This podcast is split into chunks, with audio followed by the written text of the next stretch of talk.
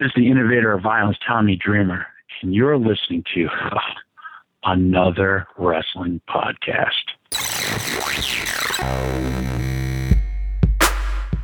It's time for uh, another wrestling podcast with your hosts, Steve Credo and Jonathan Benjamin.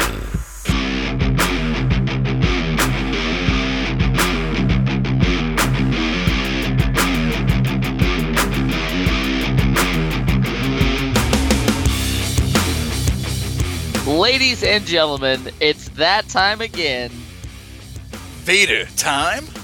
no, not Vader time. Um, it's time for another wrestling podcast. I am your host, Jonathan Benjamin, and as always, I'm Steve Credo.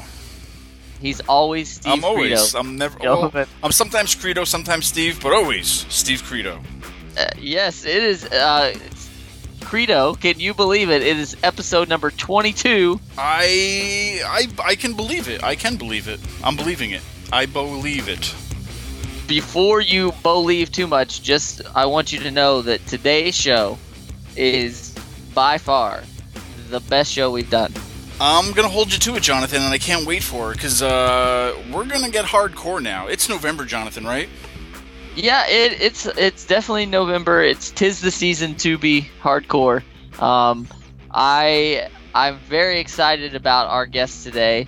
Um, one that you've definitely heard of, and one that you will definitely be hearing more about. Uh, on today's show, we have none other than the innovator of violence, Tommy Dreamer, and one Ben Ortiz, who is I want to call Yeah. him the Beast from the East, man, because he's from the East. He's a beast now, and I want to I want to try to give him that nickname, the Beast from the East, Ben Maybe the Ortiz.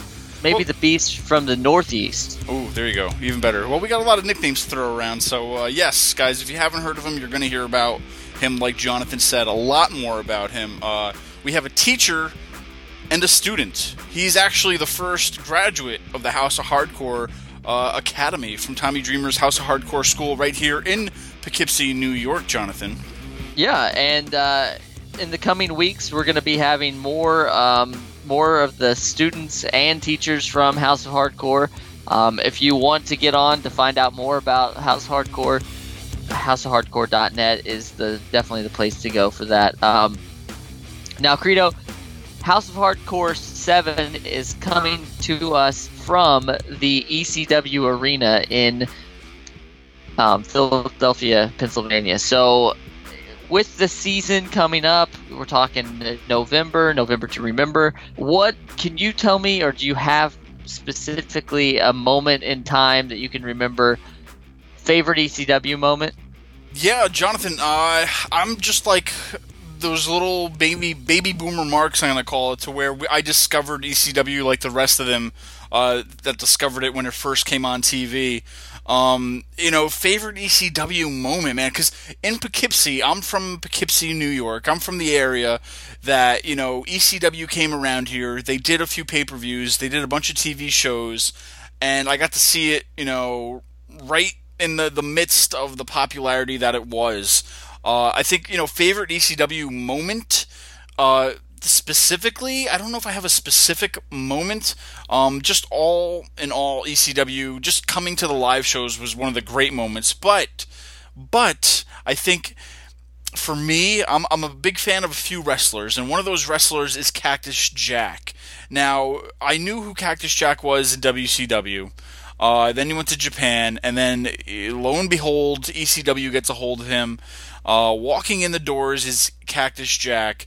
Uh, crazy SOB. Mick Foley, you all know him. Uh, when he came to ECW, I think that was when I really got hooked. Like, I knew what ECW was, I was watching it here and there, but then the first first out of the door moment, you know, where I really just got me was uh, seeing Cactus Jack walk through the doors, um, and that's when I was like, okay, let me well, let, let's watch this more. You know, let's get let's really get into it now because now you've intrigued my interest. You know what I mean? So. Um, I know there's many moments that have happened, you know, with him throwing all the chairs in, Tommy Dreamer getting his head cracked open. Thank you, sir. May I have another?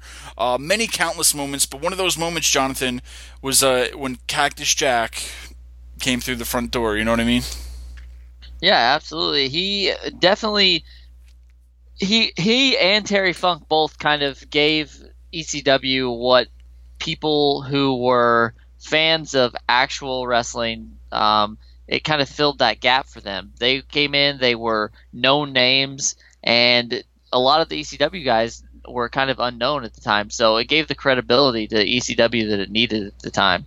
With ECW as kind of starting out as basically an independent promotion, and it worked its way all the way up to number three at a time when the Monday Night Wars was going on. I think it had it been at any other time in its history, it probably would have get definitely gave WWE a run for its money.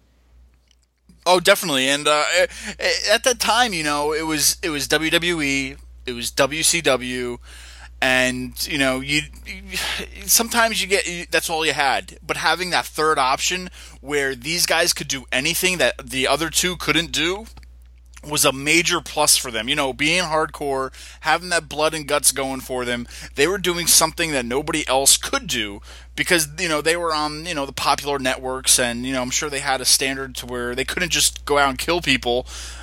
But ECW was that brand, and that's what ECW piqued the interest of all these uh, fans who were getting older, who didn't really want to see the PG stuff anymore. They wanted something else. It was another outlet, and that's you know that opened the floodgates to a whole new, a whole new wrestling era. You know. Yeah, and I think that you know that's the reason that ECW is still talked about to this day. Is just because it was counterculture. Um, you know, you talk about the the 60s in in America is a time of like revolution and violence and you know I think that's exactly what ECW was to the wrestling scene is it was just totally counterculture. It was one of those things that you almost probably felt you either love to tell people that you're a fan of ECW or you're kind of like hidden about it. Like, uh, I don't know if I should tell anybody that I watch this stuff, but it was, it was a, you know, de- it's definitely a awesome thing. It stood the test of time. And, uh, I think ECW is one of the best chapters in professional wrestling history. That's right. I mean, it's it's definitely a thing to talk about and a thing to always talk about. I mean, we spoke to I think if you go all the way back to episode two or three, I forget which one he was on. Uh, it was Nova, where I asked him, you know, about ECW. How does he feel about fans still chanting ECW throughout arenas around the world? And you know, he he briefly told us, you know, it's like you don't hear that of any other promotion. You don't hear people saying WWE, WWE. He said, you know, it just sounds ridiculous that you know the fans would still chant ECW no matter where they go, and it's surprising how it stood or it's still standing the test of time in a way that you know the fans were so passionate about that company that they that there's still people chanting that you know what I mean? And no other company out there are they chanting it you know even though WCW's gone and folded uh, nobody's chanting WCW nobody's even chanting today WWE at any of the shows. I don't know if you've gone to any of the house shows uh, recently but nobody just chants WWE you know what I mean? So for somebody for a company's name to be you know lived on in the legacies of the fans uh, at every house show today to chant ECW has to say something for what that brand was and what that company was, you know? Yeah, I I've said it a thousand times on here, but um, you know, growing up in the Midwest, ECW wasn't a huge thing for us. Uh, every now and then we would get a show in maybe Indianapolis. Uh, that's as far as they would come. But it was one of those things where you kind of have a, a maybe a friend that tells a lot of lies or whatever, and so by the time that he tells somebody something, by the time it gets back around to him, it's you know completely blown out of proportion. And I felt like that's the stories that I learned about ECW. That did you you know the story may have been did you see that some guy fell off of the scaffolding and you know was yeah. bloody, and then by the time that like I heard it, it was like oh you guys have to see what's going on in ECW. They lit some guy on fire. He jumped through glass off of a scaffolding and landed on like a nun. And you know it was it was crazy. So then i started to check this stuff out and it, you know it was it was a mixture. You had some crazy moments but you had some really good wrestling. You had chris jericho there for a while. You had perry saturn dean malenko eddie guerrero chris benoit. I mean so you got a little bit of everything. You had the the extreme women the divas. I mean at one point they even thought about bringing in Kurt Angle, but then that was the day of the infamous um, uh, Raven and Sandman uh, crucifixion, so he decided to to get out of out of Dodge on on that one. But um, I often wonder what ECW would have been like if Kurt Angle had uh, originally went there. Yeah, definitely. And you know what happened? Uh, you're a fan of the WWE Network, and if you're not a fan of the WWE Network, then you're what kind of mark are you? Because you know they just released released recently. Uh, you know uh, on one of their shows, Monday Night Wars, how you know ECW was a big player, and it, it's a great show to watch. Uh, part of the Monday Night Wars because they even go into like you're saying Eddie Guerrero, Dean Malenko, how you know they kind of put ECW on the map with some of their style uh, wrestling, even like the Luchadors when they brought them in nobody else was really doing that on primetime TV with WWE and WCW. And WCW started hand picking those guys out of there, how they hired Eddie Guerrero and Dean Malenko and all that stuff. And, you know, they were such a big company that, you know, the other top two companies now, it was almost like their own little farm system in, in a way. You know what I mean? They were seeing how great and over these guys were in ECW that they had to have them for their own show. You know what I mean? Absolutely. And, I think that you can look back at WCW and you can say, man, they had some, uh, you know, a lot of great talent. You can look back at WWE and say they had a lot of great talent, but you can't look at those promotions as a whole and say that pretty much everybody who worked there went on to be even bigger in another promotion. Yes. Uh, you know, I think it's just it shows you once again with you know Paul Heyman being there and just the the atmosphere if you if if Balls Mahoney would have went into WWE prior to being in ECW, you know, he wouldn't have made it at all. I don't think. You know, he's a good for what he is. He's good, but no one's no one's gonna pay to see that guy in WWE. But you know, after he went to ECW, he had like he was proven he had a track record. So they're like, hey, we'll put Balls Mahoney in in you know WWE and see what happens. And lo and behold, like he was there for a while and he became a fan favorite. That's right. Um, you know, now we're in a different era, Jonathan, to where we're aged. We're, we're, we're getting up there. We're getting older as a mark, as as fans. You know, we're getting up there to where we know this history, and now you know, like I said, fans still chant ECW everywhere, but now specifically uh, Tommy Dreamer. Tommy Dreamer, you know, he's played the game, he's been to the show, he's been to the dance, uh, but now he's teaching. He's teaching at his House of Hardcore right here in Poughkeepsie, New York. Uh, he has a school. It's been open for just about almost three years now. Uh, he has he has the graduates of the school, especially who's going to be on the show coming up. We got Ben Ortiz, the first House of Hardcore graduate. House of Hardcore, it's kind of a throwback to ECW, and I think that it's it's really cool because it's someday someone's going to look back and say um, instead of saying you know I was trained by Killer Kowalski or I was trained by Johnny Rodz, they're going to say I was trained by you know these guys and Tommy Dreamer at House of Hardcore, and I hope that it goes you know it has that big of a you know it carries that much weight. So if you're about to do a tryout at WWE and they're like, okay, so where have you trained? They say, oh, I've trained at House of Hardcore that's automatically going to give those people, you know, a certain amount of credibility. And I think that more than anything, that WWE and TNA and Ring of Honor, whatever you know, whatever those bigger companies are today, um, would love to see people that are trained by someone like Tommy Dreamer because he's kind of one of those guys that everybody loves. So he's hopefully going to instill that into all of his students, and they'll be welcomed probably wherever they go.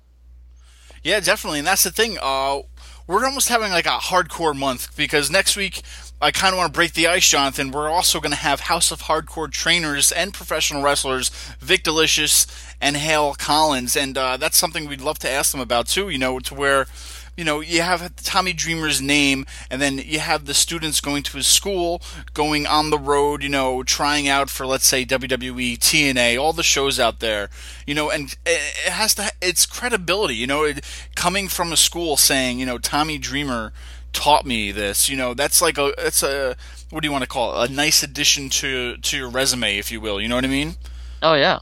And, uh, you know, it, it's like that prestigious, you know, th- like if you go on a job interview, right? You have where you worked, what you do. You know, you as a wrestler, uh, this is your job resume coming from you're coming from Tommy Dreamer, one of the most respected wrestlers in the industry. I don't think there's any guy out there you could find that you know hates Tommy Dreamer, and that's you know that's saying something too in a business where politics plays a big big part of it.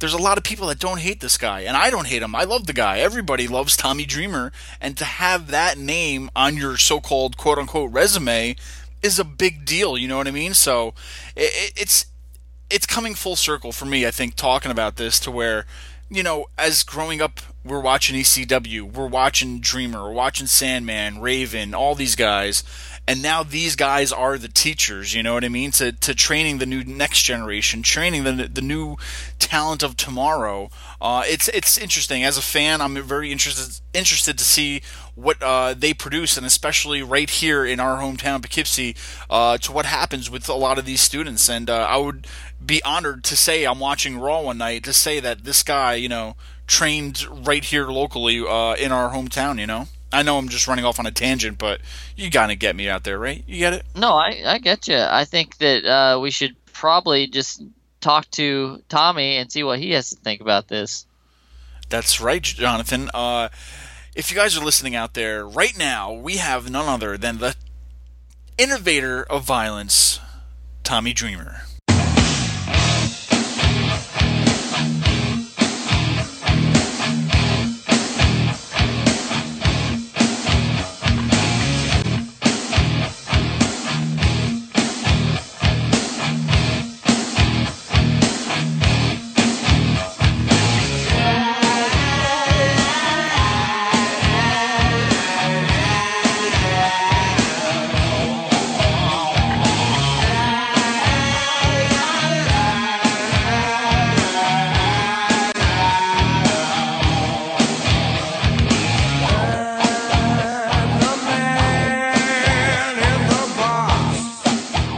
Right, joining us today, we have ECW original actor, trainer, and promoter Tommy Dreamer. Tommy, thanks for joining us. No problem. Thanks for having me on, bud. Now, uh, let's get right into it. On November 15th, live from the old ECW arena, you're running your seventh show from House of Hardcore. How does it feel to be going home, in a sense? Uh, feels great. Um, just kind of right place again, right time. Um, wanted to do one more show. I wanted to do four shows this year we got front loaded in the beginning of the year with putting on three shows, you know, real early. So want to do one more. Uh, the National Guard Armory, where we run most of our shows, was full, and then the ECW arena wasn't. So I said, let me uh, give it a shot, and uh, so far it's uh, been working out pretty uh, good. All right. So being back at your old stomping grounds has to stir up uh, certain emotions what is the most emotional moment that you've ever experienced in pro wrestling? Oof, good question. Um, there's been a lot. uh, leaving WWE was uh, very, very hard, um, but they gave me a wonderful send off. Uh, you know, with having my kids there and getting them on TV. Man, in the original ECW, there was so many to I hate to leave out any because I mean it was an emotional roller coaster. I mean we also art always imitated life. I mean we one time did a ten bell salute for my grandfather who passed away, which ran into Justin Credible. You know, kind of became becoming Justin Credible and disrespecting. You know, uh, the ten bell salute uh man, you I couldn't really you know, a lot of people that was the first time I ever had been asked that, but a lot of people always ask me like what's your favorite moment? There was there was so many. I mean, even going to barely legal and, you know, making finally making it there because everything was always a struggle. So I mean it was ECW is a constant emotional roller coaster for me and all the fans because we kind of went through it together. I mean, from I was there from day one, and so were a majority of the fans, and they watched it grow and grow, and that's kind of why it's been held in such mythical proportions. Um, I'm just going to have to say that, um, and I can't speak for you, obviously, but I was there for the Terry Funk um, at House of Hardcore when he came out to Desperado, and that's got to be, for me anyway, one of the most emotional moments in any promotion that I've ever ever seen. Yeah, I mean, I feel a lot of that is what's lacking in the wrestling business nowadays. But uh, that was another real emotional. I thought you were talking about you know ECW days. That was an amazing moment, you know, for me and for wrestling, especially you know for House of Hardcore in the sense of you know I, I remember when that music hit and the smoke came out and I looked and you know Desperado came out and here came Terry and I just man I was I you know I'm I've been a man of my word for quite some time and I always stick to stipulations. And when I said that was going to be the last time I would ever tag with him you know together and I just remember him coming out and I was just wow this it, it choked me up. And then I saw you know, the audience was crying. Justin Credible was was choked up. Lance Storm, X Pac was bawling. You know, you know, we still had to go out there and have a match. And even Funk turned to me and was like, "You got me, you bastard." and you know, I just thanked him for all that he did, and you know, he helped me out so much. Um, you know, I always I say Paul Heyman was number one and Terry Funk was number two, and you know, again, we look at baseball, uh, you know, Derek Jeter was so emotional for so many fans, and you know, saying like saying like that, it's a special moment that it's never, you know, Derek Jeter's not going to come back uh, again. Last year it was Mariano Rivera, and I mean, I love when they, you know, brought all the players back to, uh, you know, say goodbye to him with Bernie and Posada, and uh, kind of like, you know, doing stuff like that. And but yeah, that was that was a great great moment. Striker was crying on commentary. It was again what you know wrestling is missing, and those moments where hey, you got to be there um, to to really capture and feel them live. Mm-hmm. Now, uh, speaking of the old ECW arena, on November 15th, we have House of Hardcore 7. Now, are there any other historic venues you would love to, to hold a House of Hardcore show at? Is there any, any, any other places on the list you want to go? Uh, Madison Square Garden. Uh, so when uh, tonight this is uh, being recorded on a Tuesday, so Mega Millions is. so tonight when I win the 200 Mega Millions, and uh, we'll make sure we run that. All right. Um, I would love to go to the Hammerstein one day. It's another mm-hmm.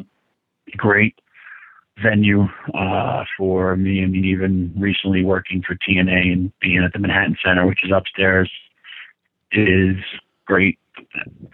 But downstairs is even, you know, more magical. Uh, not a lot of those great buildings left, sadly. Mm-hmm. And, you know, we got uh, the Mid Hudson Civic Center and, you know, the UCW Arena. I, I uh, would, for one, would like to see you at the Westchester County Center at some point too. Yeah, I would like to go there too. It's expensive though, man. A lot of you know with these that's that's a county owned building, mm. and you know unless you get deals, you can't spend half your you know thing on rent. you know because this stuff gets pricey. Trust me, I just did everybody's flights, and I'm you know I'm going balder because of it. now this upcoming show is obviously it's cram packed with talent. Uh, you have everybody from Austin Aries, the Hardy Boys, and yourself is also performing. Um, do you have a certain process for picking talent for your shows? Uh, yes. Uh, one, you know, it's it's place. You know, I'm I'm going to use. To me, it's bottom line. I don't look at the wrestling business, you know, obviously for. I look at what they can bring to the show and you know what they can bring to uh, you know bottom line sell tickets. Uh, I always you know, look for the Young Bucks because I think they're amazing. their in ring work. I'm all about in ring work. Uh, and yes, there will be, you know, times where you have the the sentimental stuff like the ECW arena. You know, of course, I'll bring in uh, some, you know, ECW guys. Um, perfect example, my wife. You know, she said she wanted to. She started her career her career there and she wants to end it there. So I mean that's a good hitch for the show, and or else I wouldn't have used her. you know. Um, so I mean it, it's right place, right time, and it's also who's you know who's available. Uh, I wanted AJ Styles for the show. I wanted Daniels and Kazarian because I wanted to show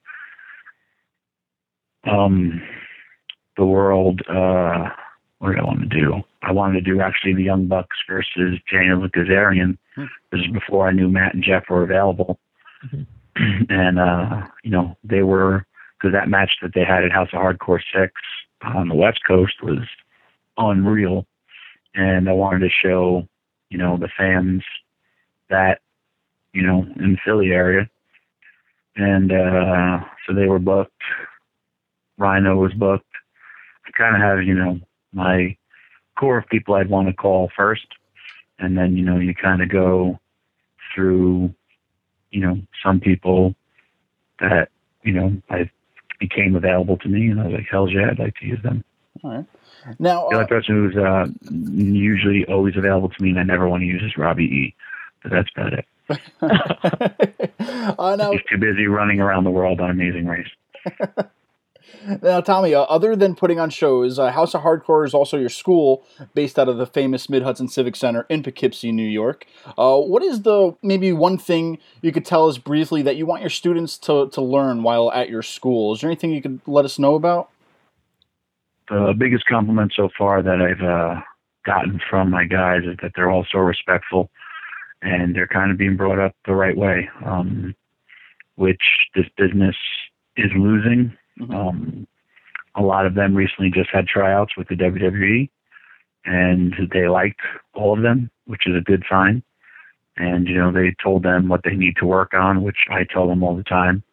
And uh, you know, but in even what I've said always with you know my own company, where it's you know you got to crawl before you can walk, and walk before you can run. You know, you got to realize, and I know it gets frustrating for you know, guys, it- you know, they want to kind of go the the easier route in the sense of, you know, hey, I've been training for, you know, so long, I want, you know, to be out there more. I mean, there are guys who, you know, aren't ready, or you know, it's it's a marathon, it's not a sprint.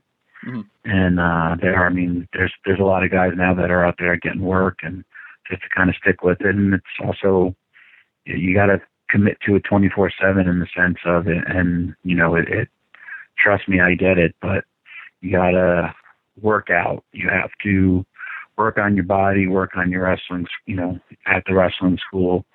And then you know there's also something called real life. And i remember it when i was going through it because i started wrestling school at 18 and i teach a little differently. I was beaten up. Uh, i don't believe in beating up people when they do wrong. Um but you know, I was in college, had girlfriends, had a job, was working out constantly, and was then, you know, also wrestling. So, you know, it, it's, I get when guys, you know, have other responsibilities, but hey, I did it too. So, you know, that's the only thing.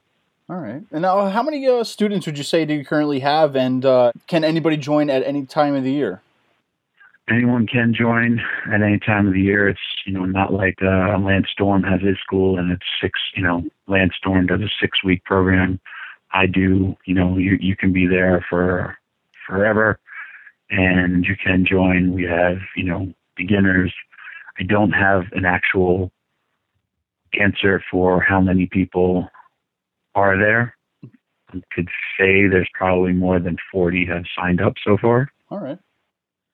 Okay, But uh, you know, people come and then they disappear, or they get hurt, or they decide it's a whole lot harder than they they think, or you know, it's they get stuck with other things in their life that become you know more of a priority. So Sure. it happens. It was funny. My trainer had told me the same thing. It was the same, you know, Hale Collins and Vic Delicious are my trainers, and me and Hale have the same trainer, and Johnny Rodz. I remember Johnny Rodz telling me a lot of guys who you know are going to join up, and you, you know they're not going to they're not going to want to continue it, or you're not going to see them for a while. So you know, it's at first I, I never I never fathomed that for you know when I was going through it. Mhm. But to me, if you're not willing to put the time in or you know go out there and you know kind of pay your dues process it, it, it's it's a long haul you know and, and there's guys who don't want to do the hard work and you know they ain't going to make it Yep. um, do you think that any of your current students could have survived in ECW back in the day? Uh, yeah, uh, I do. I think, uh, you know, my one uh, student, Ben Ortiz, who he recently had a tryout. I mean, he's a real MMA kickboxer with a great record. And, uh, I mean, just the stuff that he does, I think he would have excelled in the wrestling business uh, during the ECW days because of he is so unique because of a guy his size and how quick and agile he is, which he impressed the WWE a lot with, you know, how he was. And you know, he's he's someone who, you know, could make I think a lot of guys uh could have because then we're we were based a lot more from your in ring ability more than your appearance. Mm-hmm. And that's what I'm on a lot of guys about their bodies of, you know, how much they gotta work out. And uh but I mean, there was a lot from the original House of Hardcore, which was from you know the original ECW, where we had a lot of students, you know, did make it with you know Danny Doring, Chris Chetti, Roadkill. There's a lot of guys who went out there and you know put their time in, you know, setting up the rings and doing all that stuff, and then they went and they did make it to the main roster and made it in the business. All right. Now, uh, you know better than anybody that traveling the world comes along with the business. Uh, in your in your opinion, you know what's probably the most important thing for a wrestler to have with them on the road? Is there that one thing you always need? Uh, it's different, different with uh, your age. When I was younger, I'd say condoms. uh, now that I'm older and uh, I feel a lot of pain when I fly. I don't feel pain in life except for lately. But uh I go on a plane and anything over two hours, man, I gotta put on compression socks for my you know, I don't know what they're for, but they make me feel wonderful. I gotta use a neck pillow, I gotta use a back pillow. And uh, you know, so I mean again, it's different times different times, you know, for for me with WWE it was and still to this day you never you know, you always travel with your your gear. Uh, you never check it because God forbid it gets lost and you can't go and wrestle. But uh, you know, whatever. For me, my necessities are a back pillow, uh, those socks, and a neck pillow. But it, it you got to be find your own comfort zone because oof, flying kills me. All right. Okay, so um, what do you think your ultimate goal with House of Hardcore would be? Hmm. Uh, ultimate goal, I guess, would be television. Uh, you know, this this show, I'm kind of venturing into my first high pay per view, mm-hmm. which uh, again, right place, right time, and it's also for a trial to see how smooth.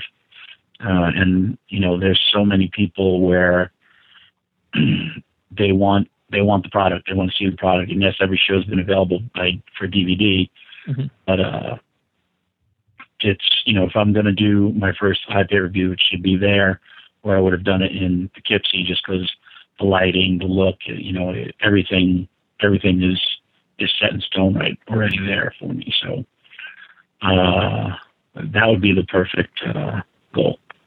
All right, now uh, Tommy. Other than House of Hardcore, what are you currently up to? Because I know you've been filming some movies recently. Anything you could tell us about that? Yeah, uh, man, I do everything. I, I like your little intro. Uh, but yes, I have been.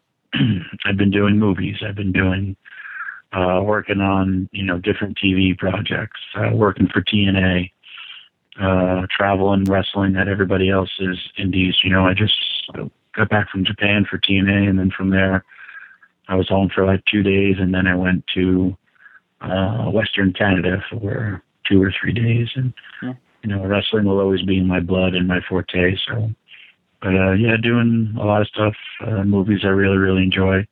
I wish uh, I did some more. Uh, you look at someone like Batista, who didn't do a lot of movies, but he's pretty much set now with you know his roles that he got in the Guardians of the Galaxy. Yeah. But uh, I like doing them, and you know I think and most wrestlers, especially if you could talk, you can do well in movies in the sense, you know, so far every director that I work with, they're like, man, you're you're good, and you know, you remember your lines, and you're great to ad lib because you know, being in WWE close to ten years, you're on Monday Night Raw, you can uh, mess up. You know, live television, you know, you don't mess up. So, easy now, transformation. Sure. Now we recently spoke with uh, Bill Carr, who's going to be on your upcoming House of Hardcore show, and he said that you're pretty much the only person who would be able to be on WWE television one night, TNA the next, and then wrestling in front of 45 people in a VFW hall that weekend. Um, what do you attribute to being welcomed with like open arms to every place you go? Um, well, I guess one, I've always kind of been straight up with people. Uh, two, I'm not under contract with anybody. Um, I, I've done a lot for a lot of, you know, I mean, there's really only a couple of, I mean, there's just WWE and TNA that are on a national level.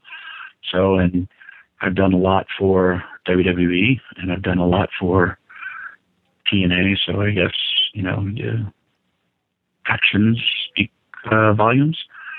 And uh, that was, you know, that kind of helped me out, I guess. Right. And I've also, you know, I've delivered for them. So now, uh, Tommy, was there ever a low moment for you when uh, wrestling seemed to maybe you questioned yourself like this is a mistake? Was there ever that moment for you, like starting off early in your career? Early, early on, I had uh, got my back jammed uh, onto the. I got rammed into the side of the apron, and man, it hurt. And I mean, there was also times where you just beat up to the point of, you know, do I want to quit? Because back then people wanted you to quit. And uh, so there was times you always doubt yourself, but no, not really. Uh, I recently had flying back from Japan. I was in so much pain. I woke up.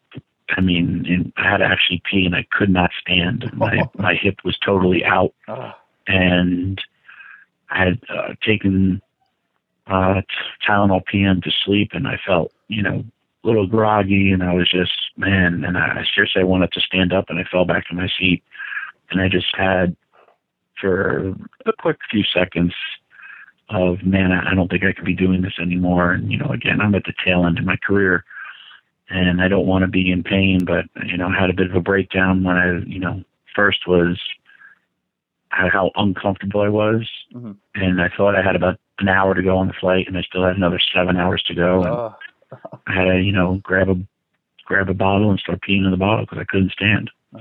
So it was one of those, you know, one of those moments of what the hell am I doing in my life, and time to get a new career. all right. Well, this is a little difficult to get into, but uh, you've been known to do some pretty gross stuff during your career. And recently you made headlines on TMZ with Joey Ryan with a piece they entitled Two Guys, One Blow Pop. Other than Joey Ryan's chest pube laden blow pop, what is the grossest thing you've ever had in your mouth? Uh, and that was Joey who labeled that, which was pretty funny. uh, and I wish they would have showed uh, when I gotten uh, his girl Candice uh, LeRae. She gave me a ball suplex as well as I gave brought back the coochie claw on her. and uh, they, of course, they didn't show me that. And I was in Japan when that broke, and you know everyone's like, "Oh, you're on TMZ" and all that stuff. I had no clue for what. I was just happy I wasn't dead uh, or arrested. and um,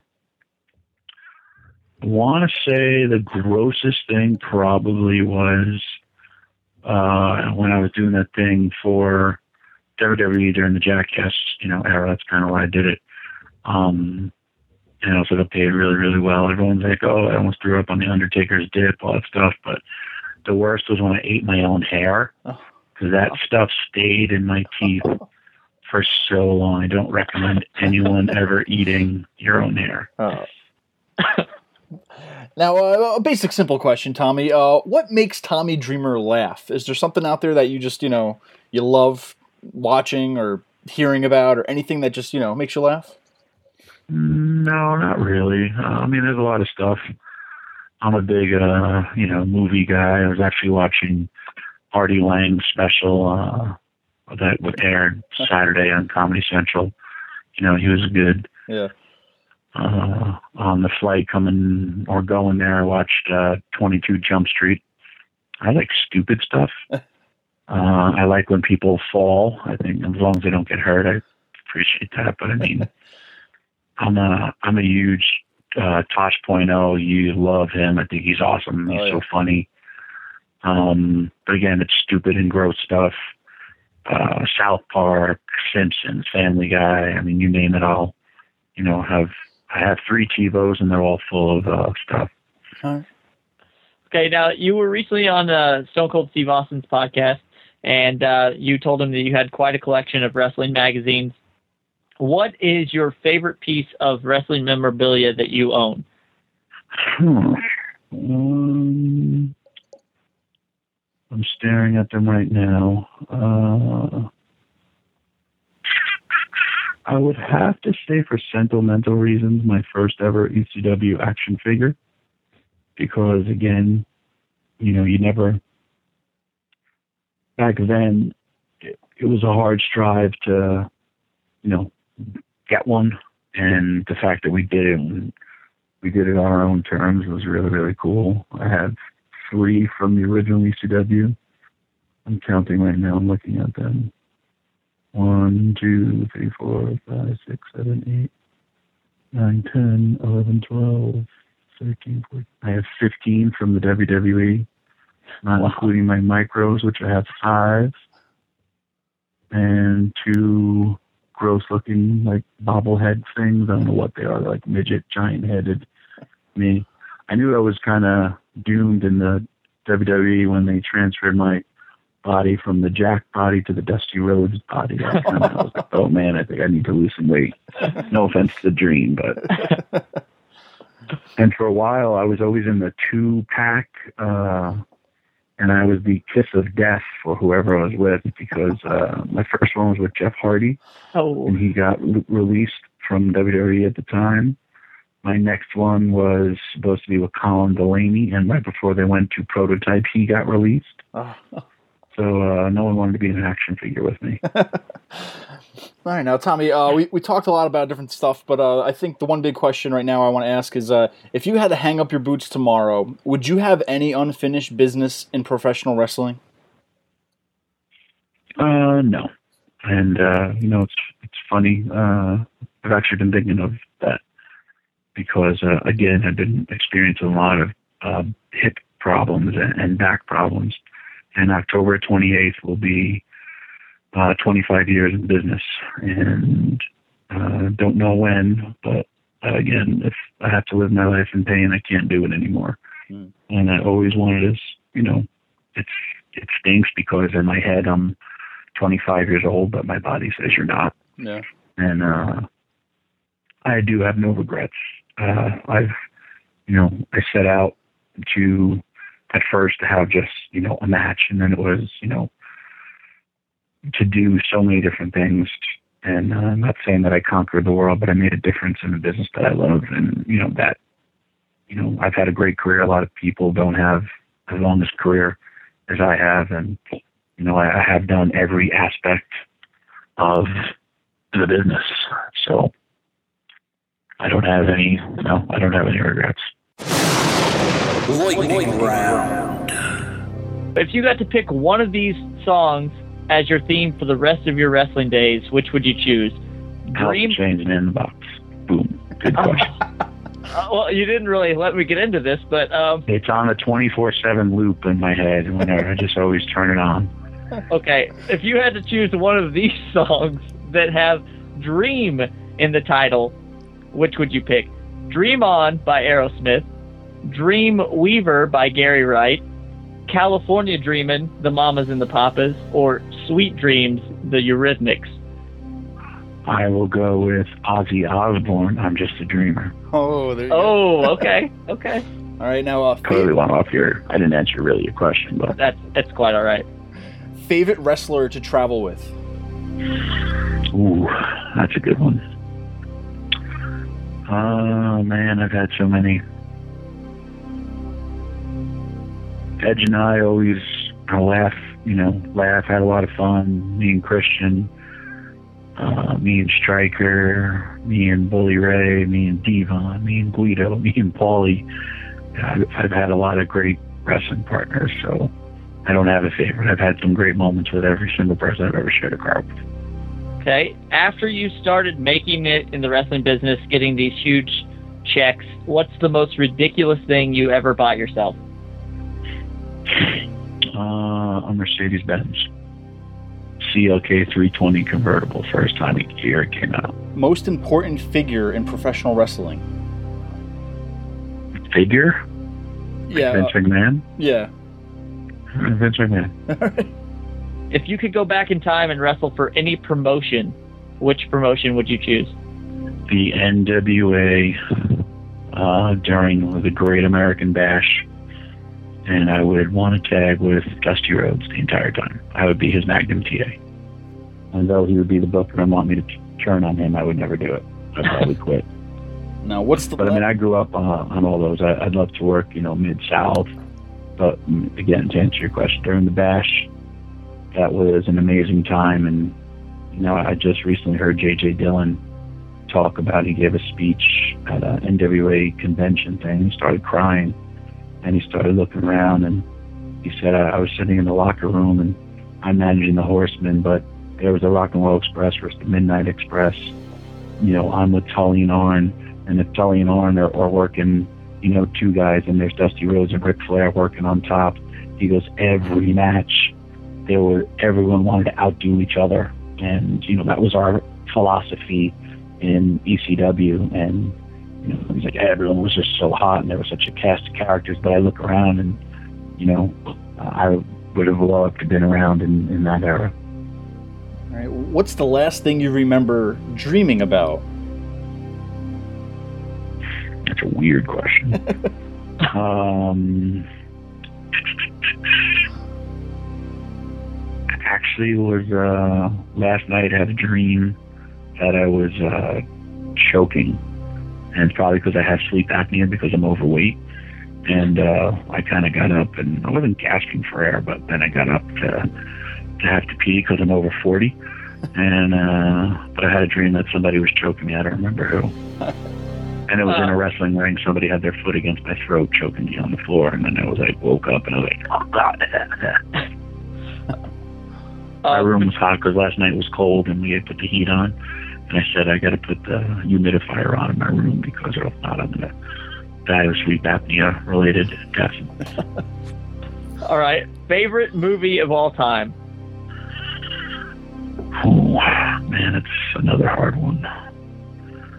Rocky, man, I was a huge Rocky two fan growing up, and Rocky three with Mr. T, Hulk Hogan, uh, Godfather's epic, Star Wars. Probably now I'd have to say Star Wars since I showed it to my kids, and that's the first like movie that I grew up watching. Uh, I showed my kids, so we'll go with Star Wars. But there are so many great movies out there. All right. I, I have the. I always have the weird questions, but uh, favorite grocery store item. Um, Oreos. Any Okay. type of Oreos right now. Currently, I have pumpkin spice Oreos, but again, growing up as the lover of food that I am, and now Oreos. You know, back in the day, it was just Oreos. Now it's you can get any type of Oreo ever. All I want that job, by the way. When I retire, I would like to be work for Nabisco. If Nabisco is listening to this podcast, I would like to invent new food and or new ice cream, like just sweet stuff. because I've been I create my own stuff. I just had cinnamon toast crunch and chocolate lucky charms. I mix them all together and make it, and it's awesome. Um, lastly, do you have any superstitions that you perform before one of your House of Hardcore shows? I have a million superstitions uh, before any wrestling match. I have no superstitions before uh, House of Hardcore events. But I guess my one superstition that a lot of people don't like, especially that I wrestle, I know William Regal has called me vile human being because of it. I've never washed my knee pads since 1995, and I also have knee wraps that I've never washed, and uh, I don't even really need them. it's just superstition. And uh, back in the day, and even now, I back in the day from the original ECW, and then it morphed into WWE, I would always have to wear, for ECW, I had two sets of underwear that I would have to wrestle. One would be for Friday night, because back in the day we were really only uh, working every weekend. And then for the ECW arena, I had the same pair of underwear that literally fell off my body one day because I wore them and washed them so much. And I did. I freaked out when I had to get rid of them. I was, you know, I had my mom sew them and all that stuff. and I would wear the same underwear for Raws and, you know, if I was working WWE ECWs. And now I have the same pair of underwear that I'll work on on a Saturday. And uh, my biggest I guess for to answer your question for House of Hardcore, uh, when you see my old black and red boots, that means it's something super duper special for me. And I pulled my my black boots out because those are from the original ECW. I wore them in One Night Stand 2005, uh, 2006 when it's something super duper big for me. And I'm wearing those boots. That's kind of my own little tribute to this means something to me. I bet the others don't, but those are my I put on my I guess my best uh my best dancing boots. Lightning round. All right, perfect. Uh, Tommy, we, we really appreciate you talking with us tonight. It's an honor to have you on here. Uh, for all the fans listening to you around the world, uh, where can they keep up with you? I know you're you're big on Twitter and you have Facebook now too. Uh, can you just let the fans know about where they can find you? I am the Tommy Dreamer on Facebook and Twitter. I am pretty. I'm the most active on Twitter. I'm on Instagram as the Tommy Dreamer too. And I want to thank you too, Steve, because without you, you're a big part of helping with all the graphics and a big part of helping out in the shows. And I appreciate your stuff, and I wish you nothing but the best with your, you know, podcast here. And if anyone needs their stuff to look professional, you look at those DVDs that I've had, or you know, you've been to our shows, uh, all the pre stuff. Because the best part about it is you're a wrestling fan too, and you care, and you care about uh, what you perceive as your own, just like me. So that's why you know it's worked. But uh, I want to thank you for helping out as well. Oh, really appreciate it. Thanks for your time, Tommy. All right, guys. Wow, another great interview. Thank you so much, Tommy, for taking the time out to speak to us. We know you're busy with your upcoming shows. But now we go from the teacher to the student, and we are talking with none other than Ben Ortiz. The Beast from the East. All right, and joining us right now is Ben Ortiz. He is the first graduate of Tommy Dreamer's House of Hardcore Wrestling Academy. Uh, ben, thanks for joining us. Thank you for having me. Now, uh, Ben, uh, let's get right into it. We ask a lot of people this, but uh, we want to know from your point of view. Growing up, did you always want to become a professional wrestler? Uh, yeah, I mean, like most people, you know, I was like attitude baby. But even then, you know, watching like uh, you know, Lightning Kid on like the ESPN, like uh, you know, when they have in the afternoon, I'd be watching. You know, I, obviously I watched like you know WWF, you know Hulk Hogan. You know, I mean, you know, run. I I watch pretty much anything I can get my hands on. Early on in my life. How did you make the decision that you wanted to become a pro wrestler? And do you know like about when you decided that this was going to be what you were going to be doing? Um, well, what happened was my parents knew um, that I wanted to wrestle. They said, uh, if you finish, uh, you know, two years in college, then we'll pay for it. So I finished. Um, I finished my two years, and then they're like, "Oh, okay, you can do it if you want." And then when I looked at all the schools, it was like, you know, three, four hours away, and me still being a college student, uh, I was working at a supermarket. So supermarket money really doesn't translate into me being able to do much of anything. So I had to wait off, unfortunately. And then uh, I, I just fell into uh, doing mixed martial arts. And then once I, uh, you know, got to a certain level, a lot of my friends uh, left to go to uh, Coconut Creek, Florida, because uh, they're professional fighters. You know, that's pretty much their job. I was like, all right, well, if they're going down there, let me just do what I want to do before my body kind of falls apart on me. And then uh, it just so happened I was thinking about going to one school, and uh, then I saw on the uh, saw on the wrestling, you know, uh, sites that Tommy was opening up a school about a half hour away from me, and I was like, well, that's perfect. Let's go there. Oh, there, there you go. Uh, it might have been some great advertising too. You might have seen, and uh, whoever did that, I give them two thumbs up. Uh, but hey, so you, you trained for your Tommy Dreamer's House of Hardcore School. Uh, how difficult was the training there? How difficult is it? I mean, you're the first graduate.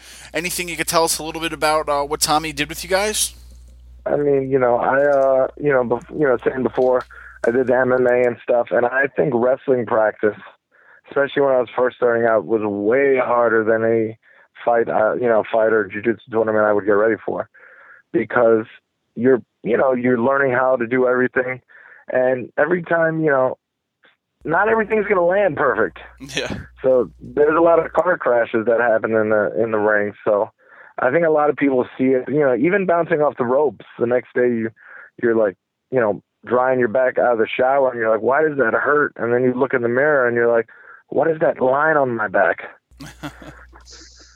so there's so there's definitely you know a lot of stuff that um you know, stuff gets real, you know, at the school. I mean, you know, nobody gets hurt purposely, but, you know, there's, at any time you could land wrong and something could happen. So there's a lot of people who have come to the school, you know, one day and then we don't see them ever again. yeah. Um, I think sometimes it's that grim realization that what they thought was fake is actually pretty real. Sure. Now, as we said, you are the first graduate of the House of Hardcore School, and now you seem to be wrestling all over. Um, what advice do you have for people that maybe listen to this that say, "Hey, I've always wanted to be a wrestler, and uh, you know, I maybe I should try try to go to school." I mean, if you want to be a wrestler, you have to have that mindset that uh, you're going to have to give up a lot of stuff that you used to do. Um, it's you know it's not the easiest it's not the easiest profession. You know, I I, have a job that I do. You know, I have a career on the side, but I enjoy doing this. But at the same time, I have to put in work because you you know you're going to have to drive two three hours to some place, maybe get on the show, and don't expect you know toll money. You you're building a resume. So if you're building a resume, you're gonna have to be an intern. So don't expect to, you know. I mean, you know, there's that lucky few that select, you know, few that will, you know, go on to bigger shows or you know, WWE or you know TNA or overseas, you know, in Japan or you know all over the place.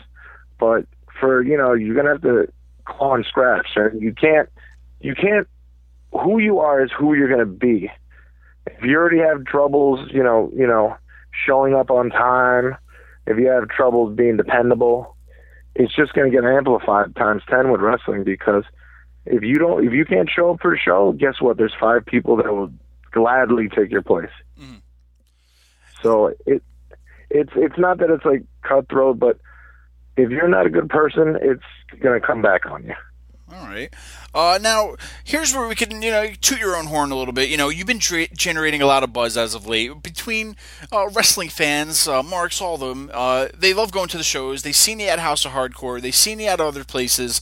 Uh, why do you think everybody's jumping on the Ben wagon, if you if you will? I like to call it the Beast Train. all right. It's almost like a bad luck truck that uh, drops off pain and misery to all my opponents in the ring. But I, it's Tommy knew early on that I had something.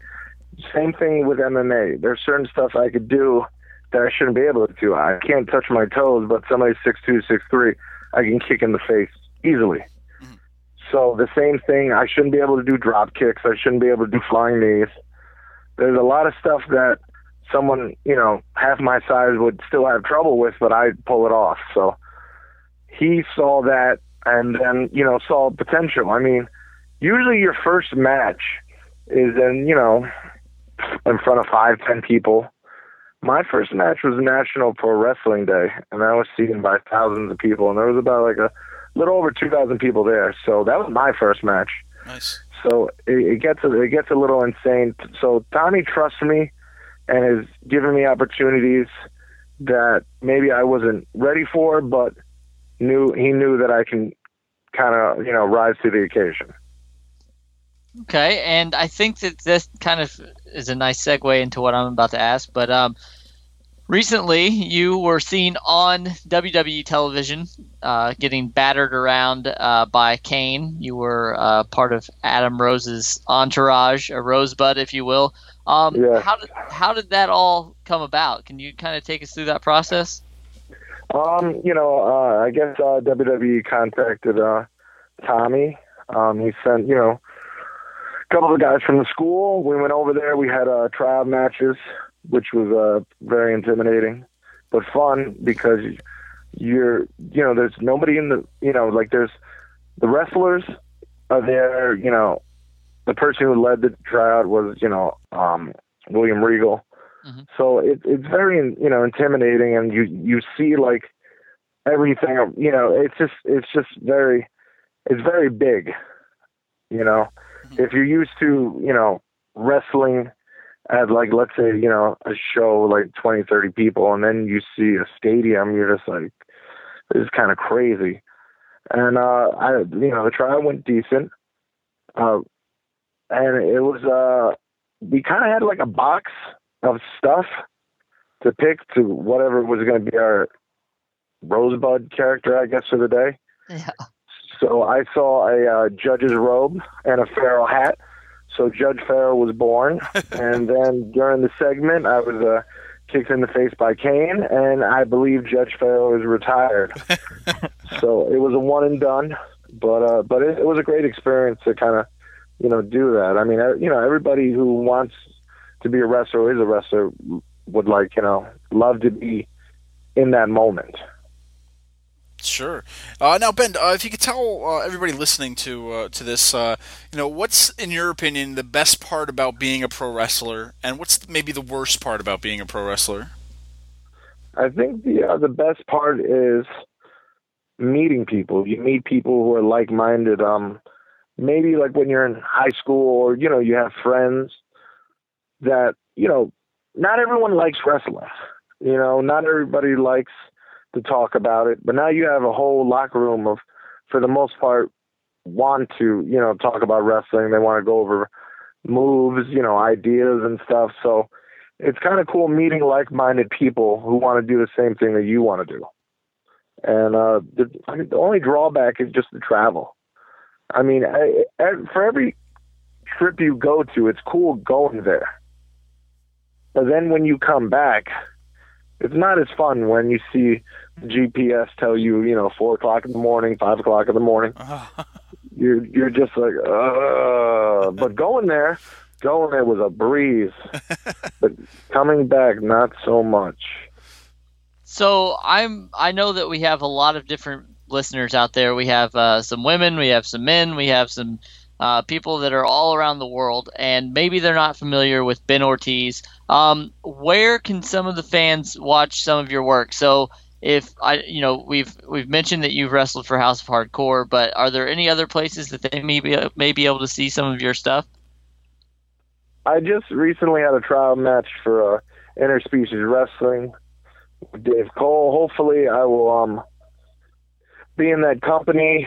Um, I believe you know I believe it's my wrestling ability, but for uh, whatever reason, interspecies wrestling has uh, made me the official driver of uh, uh, Fluffy the Killer Bunny. Mhm. So pretty much, I go down to Pennsylvania. I pick him up at the Calston Point Mental Hospital, put him up in the U-Haul. You know, make sure the cage is tight, and then I bring him to the events. So, uh, you know, I, I pretty much have helped Fluffy get better. He is a little crazy, so I don't, you know, we don't really get too close. But uh, hopefully one day I'll be in interspecies wrestling, the main show. Uh-huh. I I also wrestle at the Sanctuary, which is you know a normal like you know normal wrestling thing. Uh, one of the uh, guys who's an angry wrestling vet, John Trotsky, he bought a church Mhm. and made it into a uh, uh, pretty much a whole self-sustained wrestling arena. So we have there's a ring, there's you know three roving cameras, we got a hard camera, there's lighting rigs, and there's a confessional. So if you have a bad match, you could you know go in the confessional and kind of you know talk it out. nice. Uh, now, um, as a wrestler, you ha- do you have any goals that you're looking forward to? I mean, do you do you have any goals going ahead right now as you know an up and coming wrestler? Uh, the mo- that you want to move forward with in pro wrestling? There's something that you're still set on achieving. Um, anything little or big, or anything you can share with us? Um, well, I mean, I, I I don't have any um delusional dreams. You know, I know that I want to wrestle. I know I want to have good matches. Um, if it comes to it, I love to wrestle overseas. Um, you know, or like TNA or WWE. You know, I don't. You know, my career won't be make it or break it if I don't get to those points. So I said little, you know, little dreams, like being flown out for a show. For uh, I'm going to be wrestling at the uh, American Top Team in Coconut Creek, Florida. Um, it, it is an MMA gym, but they love wrestling. And King Mo is running an event. I wrestled him prior, which I believe you could see online. Mhm. And he's he's running the event, so I'm going to be I'm getting flown out. So that's a that's also you know a goal of you know normal wrestlers to you know you kind of want to not not being you know um, selfish, but you know it's cool that if someone goes, I want you on my show, and I'm paying you to come to my show.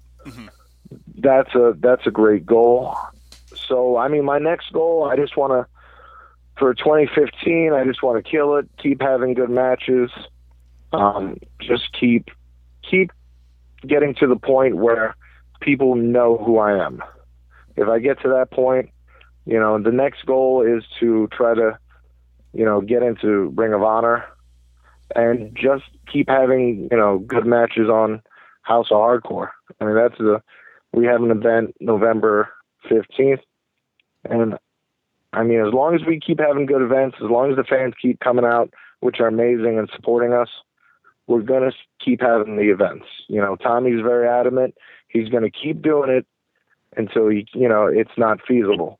And for the fans that have come out, you know, I, I thank them because now I have other venues that I can show my abilities. But I never forget that Tommy was the first one to give me that that push, the ability to some people who have a ten times longer career never have. So I'm thankful for that. Now And you. get- cut- No, go ahead. go.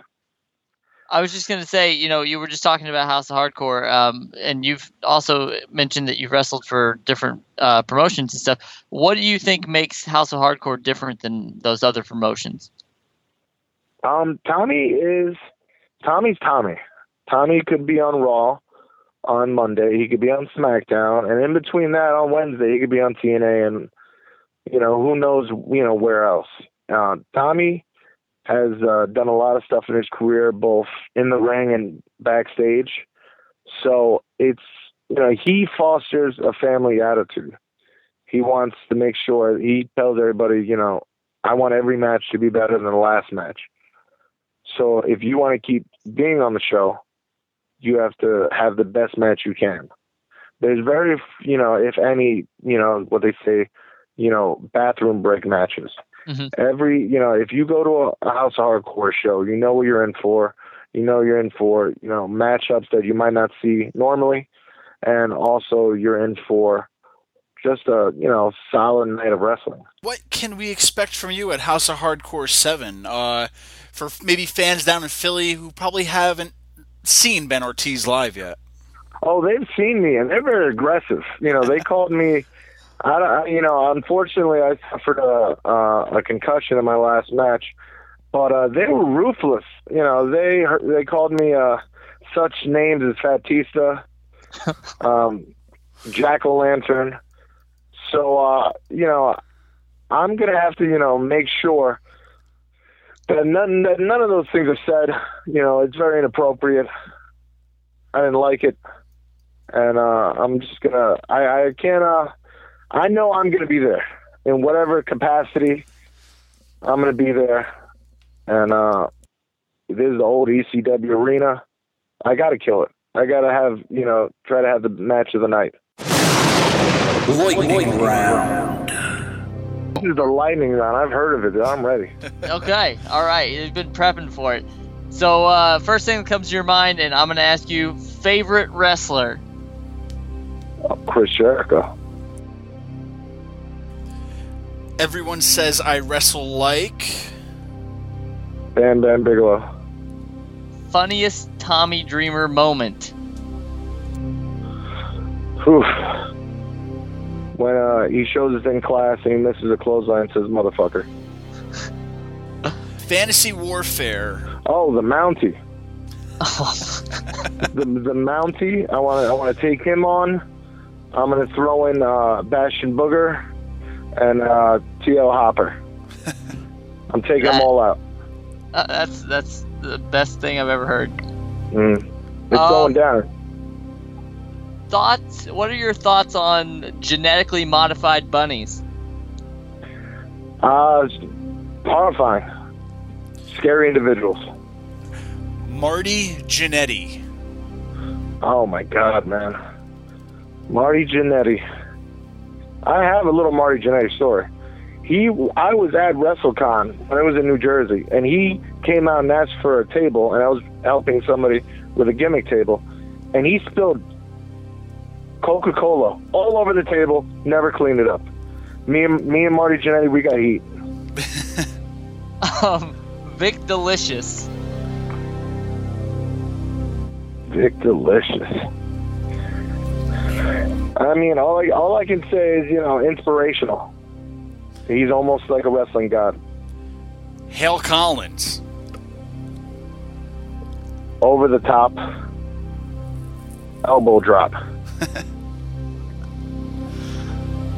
And lastly, favorite movie. Favorite movie? That's gonna be Kingpin. Kingpin. All right. Lightning round. Well, that I mean, you've survived your very first uh, another wrestling podcast lightning round. I survived. Well, yeah, Ben. Uh, also, for your fans out there, I mean, people like us, we go on Twitter, we go on Facebook, we want to find out where we can find these guys. Uh, anything you can tell the fans where they can find you and follow you? Yes, you can find me on Twitter under uh, Complex the Dream, no spaces, how it's spelled, Complex the Dream. And if you are able to find me on Facebook, you, you I'll add you. Just don't be a jerk on my page, or you know I'll just kick you off. you know, but I don't want to give it out. I'll just say if you find me, you you know you'll see my face in a menacing pose. You find me, but on Twitter I'll add you. Just don't be too crazy. And if you have a webcam, I'm not going to go on it. All right. Well, uh, we want to thank you for being on. We're looking forward to um, the House of Hardcore 7. Now, I'm pretty sure that we've all been through this before, but it's www.houseofhardcore.net, not .com. Dot net. Not dot com. Dot com if you have a night off. You know what I'm saying? you know, nobody's home, then you go to the dot com. All right. Well, thank you very much for joining us, and uh, we look forward to everything that you've got going in your future. Uh, it's definitely bright if everybody that we've talked to has anything to say about it. Yes, I want to get to the point that I'm uh, so big that I can act like I don't know anybody. That's my dream. Don't forget the little people when you make it big, Ben. I mean, what I'll do is I'll pack all you guys into a hallway and run by that hallway at top speed, so you could at least see, you know, say to your friends that you saw me. Absolutely. I'm hoping I get that big. I want to. I want to have my face on a, you know, ice cream bar. There you go. So those are my dreams. All right, Ben. Thank you so much for joining us. All right. Thank you. Wow, Jonathan, what a show. We heard from the teacher and the student, the first graduate of the House of Hardcore. We're, we're making this our own November to remember. It is h- hardcore November for us, Jonathan. Uh, a lot of great stuff happening. Yeah, we've got some awesome guests lined up. Some that will be with House of Hardcore, some that maybe have been um, with uh, hardcore promotion, or maybe just have a, a you know a tough background. That's right. Uh, we have also coming up next week before House of Hardcore 7 in Philadelphia, we're going to be talking to the trainers at House of Hardcore, Vik Dalishus and Hale Collins, both professional wrestlers. Uh, they have a lot to say, and you'll have to just tune in for that next week, Jonathan. But before we uh, toss to anything else, I just want to say House of Hardcore is our sponsor this week and next week. So, guys, make sure you head on over to houseofhardcore.net because House of Hardcore 7 is coming to Philadelphia November 15th at the ECW Arena, the, the former ECW Arena, the 2300 Arena now in Philadelphia, Pennsylvania. Uh, some of the matches on that show that night, we're going to have the Hardys versus the Young Bucks. We got an old school Extreme Rules match with Ethan Carter III versus Tommy Dreamer with Beulah McGillicuddy in his corner for the very last time. Austin Aries also has a challenge which was accepted by Drew Galloway. Uh, another tag team match, we got the Wolves versus Harry Smith and Lance Archer, Christian York versus Brian Myers, Eddie Kingston versus Jigsaw.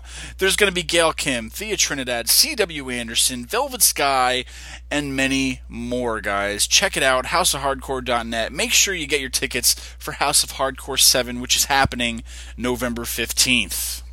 Also, this week we have a bonus sponsor, Fan for Life Wrestling is going to be bringing in Zach Allen and Gregory Iron to the big event this coming Saturday at East Elmhurst, New York. If you want to find out any more information about Fan for Life Wrestling, go to facebook.com slash Fan for Life Wrestling LLC. We recently spoke to Gregory Iron, and here's what he had to say about meeting the fans this weekend at the big event.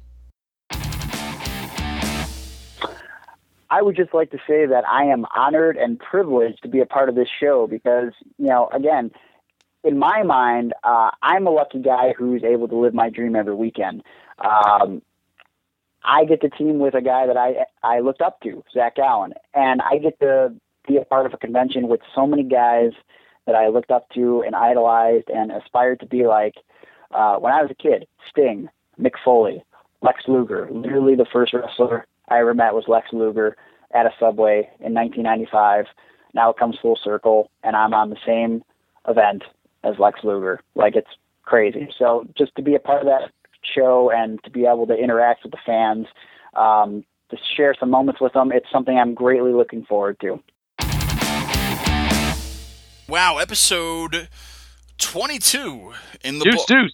Deuce Deuce in the books. But guys, make sure you head on over to anotherwrestlingpodcast.com with all of our links on it. We're on iTunes, we're on Stitcher, we're on a lot of other places too, Jonathan. So, guys, follow us on Twitter, like us on Facebook, write some reviews, rate us, rank us, whatever. Give us some four stars, five stars, gold stars, whatever. You know, write something nice and uh, we'll, we'll, we'll, we'll give you a hug or something. I don't know. What do you think, Jonathan?